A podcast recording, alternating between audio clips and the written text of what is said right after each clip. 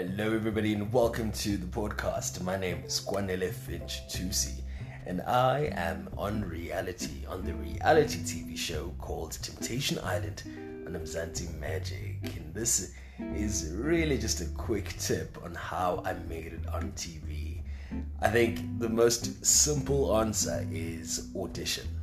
However, before auditioning, I want to take you through a process of how do you begin bringing or manifesting something like being on TV into your life.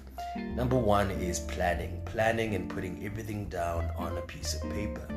This is called uh, kind of foretelling. For example, you'll write in your a piece of paper, I want to be on TV in 2020, 2023. What do you see yourself doing? What do you where? Which kind of TV channel? Um, it's all about channeling um, your dreams and making them into reality. Number two, it's important to also connect with the right people. Instagram, social media, Facebook, Google has given us so much of avenues for us to connect with the right people. So it's important to use your social media wisely. And last tip for everybody is to prepare yourself now.